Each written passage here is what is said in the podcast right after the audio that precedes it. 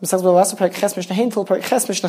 parak continues to discuss the laws of inheritance, and we've already seen the order of priorities in inheritance. For example, if there are sons and daughters still alive of the dead person, then only the sons would inherit and not the daughters. We also saw another law that if, let's say, there are three sons of the dead person, we don't split the inheritance into three, with each son taking one portion. Rather, we split it into four, and the oldest son takes two portions. The Bachar, the oldest son, always takes a double portion, unless if, let's say, the oldest child was a daughter, and there are also sons alive. So the daughter doesn't inherit everything, anything, because there are sons alive. And in that case, the sons would split it equally because there is no firstborn son, since the oldest child is a daughter. This Mishnah is coming to tell us a law, a rule which comes up in many places.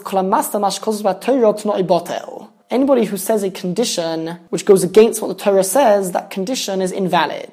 Now, according to many, this does not apply, this rule does not apply when it comes to monetary matters monetary matters is not going against the Torah, and one has the power to do something monetarily, even if the Torah says that it should be done in a different way. However, even according to that opinion, what the Mishnah is about to say is true. One who says, he declares, Ish ploni b'ni b'char, so and so, who is my firstborn son, loitel pishnayim. He will not take a double portion once I die or Ish Ploni Beni, so and so, my son, the Yirashim Echov, he will not receive an inheritance together with his brothers. Says the Mishnah Leomar Klum, he hasn't said anything.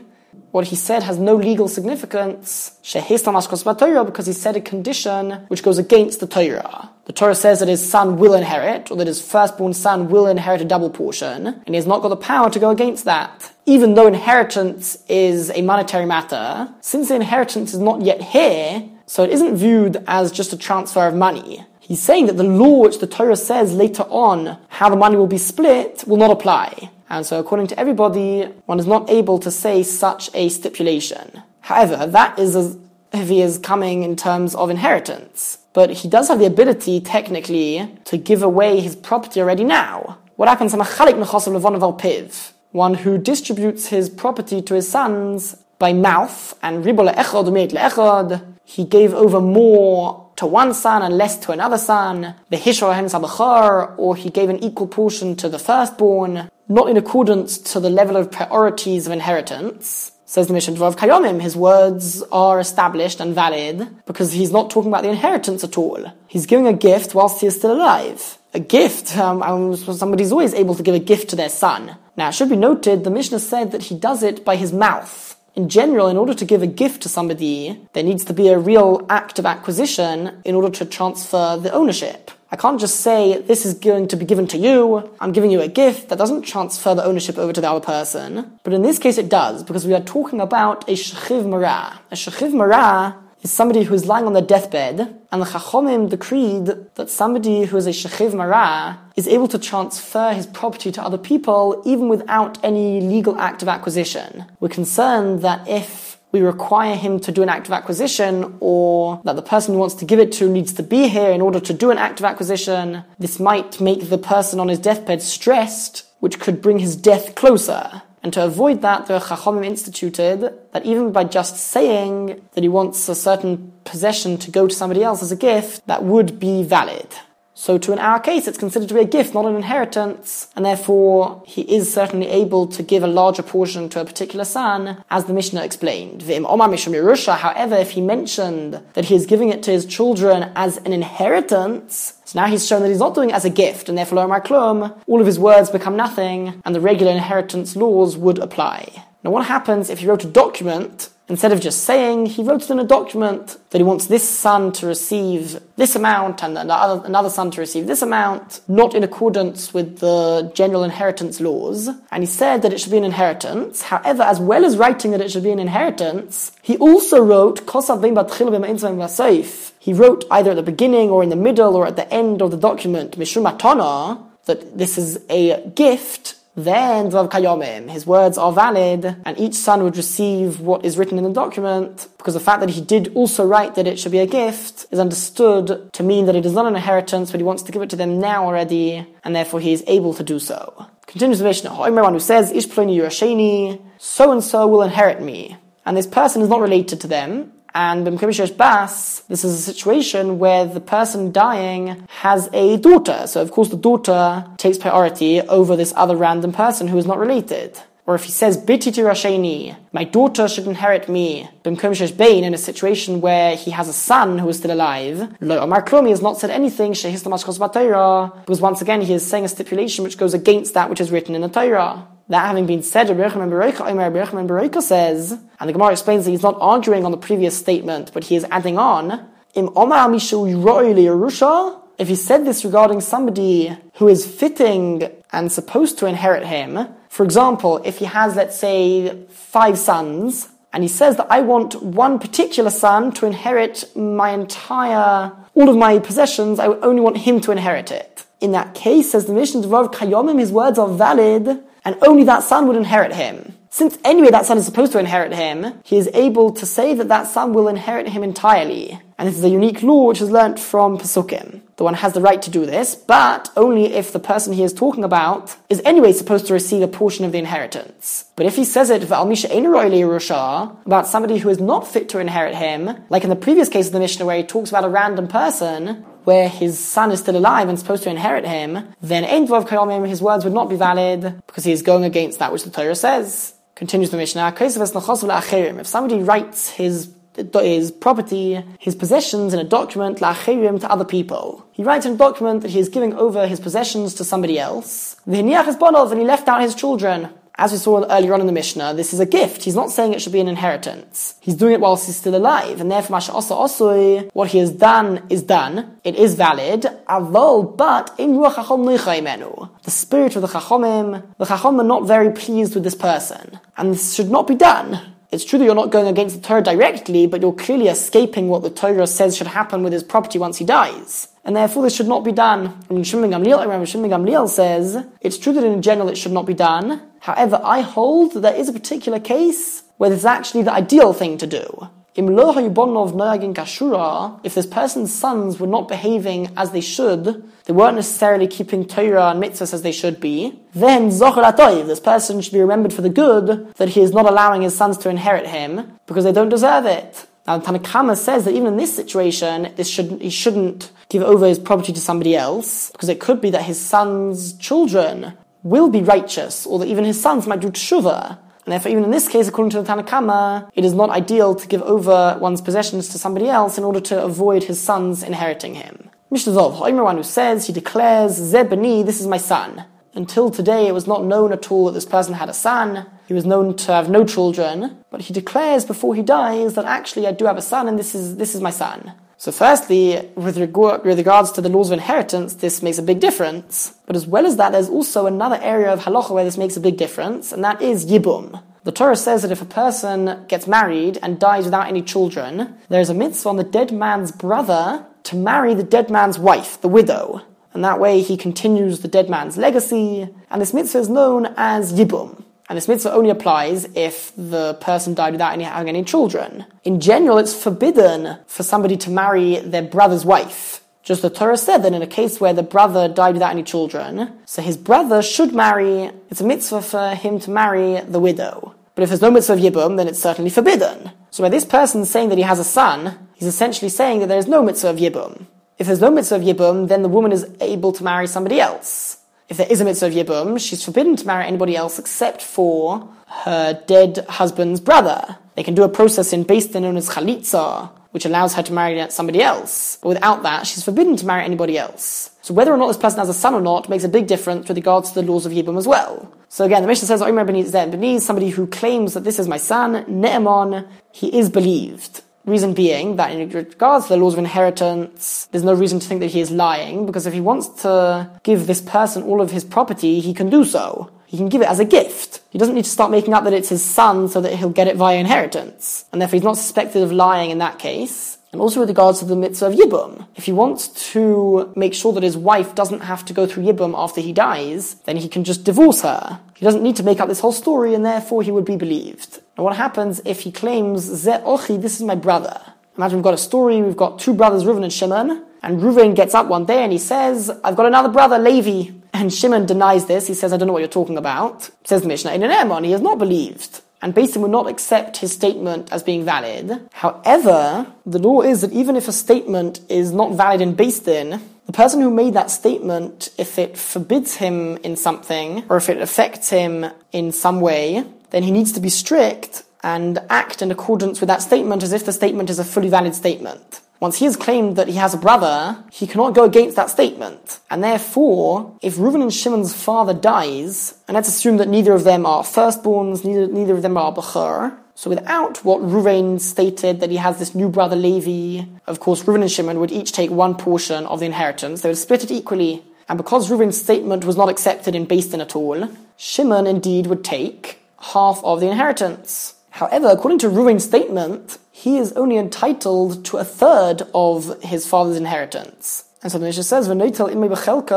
this possible brother, Levi, takes inheritance with Reuven from Reuven's portion, meaning Reuven would only take a third, and the remaining part of his half would go to Levi. The, the remaining part is now a sixth. Now, what happens? So, Levi took a sixth of the inheritance, which is what remains from the half which Shimon took and the third which Reuven took. If Levi then dies and he hasn't got any children, and let's assume just to make things simple, that Levi also has not got any other known relatives who are supposed to inherit him. So on the one hand, because Reuven's statement that Levi is his brother was not accepted by Din, so he would not inherit Levi. However, that portion which Levi had taken from Reuven's portion, that sixth of Reuven and Shimon's father's inheritance, the Mishnah says, that property goes back to their place, meaning Reuven now takes that back. Now, why doesn't Shimon take it back? Shimon should also inherit from Levi. The answer is no, because according to Shimon, whichever way you look at it, he shouldn't receive it. If you're going to tell me that Levi really is their brother, so then Shimon should have only ever received a third. He wouldn't receive more now. He's already got half. And if you tell me that he's not their brother, then of course Shimon wouldn't get Levi's part. But Reuven would get it because although his statement wasn't accepted in Beis Din, since this was only taken away from him because of the part of his statement which was accepted, so he now takes it back, as we explained. Now, if Levi received property from another place, what do we do with the rest of his possessions when he dies? Here says the Mishnah, his brothers would inherit it with him, meaning even Shimon receives part of the inheritance, and Shimon and Reuven would split it equally. The rest of it, because they, they never denied that Levi was their, their brother. They just said, we don't know, so you can't force us to give up on any money without any proof. Alright, continues the Mishnah. May somebody who dies, a will is found tied to his thigh. He has a document with him and in that will is written that he is giving over the property to somebody else. Even though a shachiv mara, somebody who is on a deathbed, is able to give over property to somebody else without an act of acquisition, that's if he says it. But if he writes it in a document that he is showing that he only wants to transfer the property with a document. And so we don't know, maybe he changed his mind. And Mishnah says, Hazaina klum, the will means nothing, and we would still go according to the regular laws of inheritance, since we are concerned that perhaps the Shechiv Marad changed his mind and he never actually transferred that ownership over to this other person. Now what happens if somebody wrote a document saying that he wants to give over all of his property or some of his possessions to Reuven? And then he decided, actually, I want to give it to Shimon instead. And so Zikabala Acher, he gave over the document to somebody else, to Shimon, and he said to Shimon, that which is written in, this star, in this document, I want you to receive it. I'm giving it over to you now. Whether Shimon is an inheritor or not, Dvorov Kayomin, his words are valid, and this would be a valid gift, and Shimon would receive everything which is written in that document. Mishnah Zayin, although the Mishnah here doesn't explain what exactly the case is, Mefarshim explains that the scenario is as follows person got married to a woman, let's say Reuven got married to Sarah, and he had a number of sons, and now he's coming to marry a new wife, let's say Chana, but he wants to make sure that his sons from Sarah will inherit all of his property. He doesn't want his wife to have a right to that property, to be supported from that property once he dies. In general, the widow has the right to be supported from her husband's inheritance. But he wants to make sure that when he dies, his sons will inherit him fully. And so what he does is, Hakisim Choslevonov, one who wants to write his possessions over to his sons, such that they will receive it only after he dies. He needs to write that he's giving it over to them from today and after his death. If he just says that I'm giving it over to you once I die, he's not able to do that because once he's dead, he has no control of his possessions at all. He can't transfer ownership once he is no longer the owner. On the other hand, he doesn't want to give over his property to them now because he wants to use the property. So the only way he can do it is for him to give over the land today, but only fully once he dies. And the Gemara explains that once he does this, the actual land itself belongs to the sons already from today. However, any uses of the land, as well as anything which is produced by the land, still belongs to the father. The Rabbi Yehuda, the opinion of Rabbi Yehuda, that you need to write that in the document. Rabbi Yosei, Rabbi Yosei says in Utzarech, he does not need to write that he's giving over today. Even if he just writes that he's giving over to them once he dies, and he writes a date in the document, the, the that, that day's date, so it's clear that what he means is that it should be given over to them today, but they should only have the uses of it once he dies. The only way he's able to do that is by this arrangement, and therefore he doesn't need to write it down explicitly. It would be valid even if he does not write that it should be transferred from today.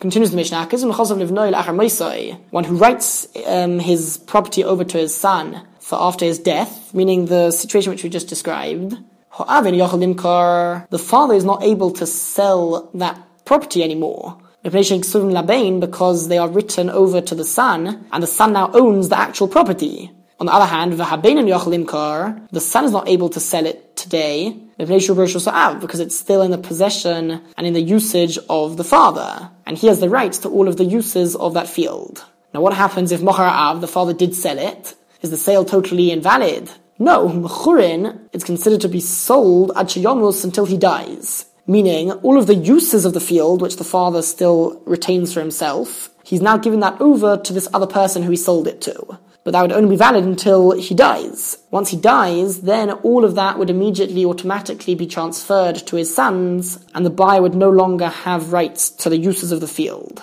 Mocharabain, if the son sold the field, so they have not got any rights to the current uses of the field, but they have got the actual field itself. So their sale is valid, but just like they couldn't use the field until the father dies, in the buyer can also not use it until the father dies. Right, the Mishnah now says an additional law which applies in such a scenario. The father can uproot from the ground, if let's say we're talking about a field. That which grows in the field belongs to the father. He is able to uproot and feed that produce to whoever he likes whilst he is still alive and that which he left behind, which had already been detached from the ground when he dies, it's no longer considered to be part of the field. And therefore, Haruhu Shal Yershin, it would be split in his inheritance together with all of the other property which he has, and the regular inheritance laws would apply to it because it's no longer considered to be part of that particular field which he gave over to his sons. Now, the last part of this Mishnah and the next Mishnah talks about a situation where somebody died and he left behind a number of children, and some of the children are much older, and some of them are young children. And the needs of older children and younger children are very different. Now, in certain situations, the inheritance is not split up between the inheritors immediately.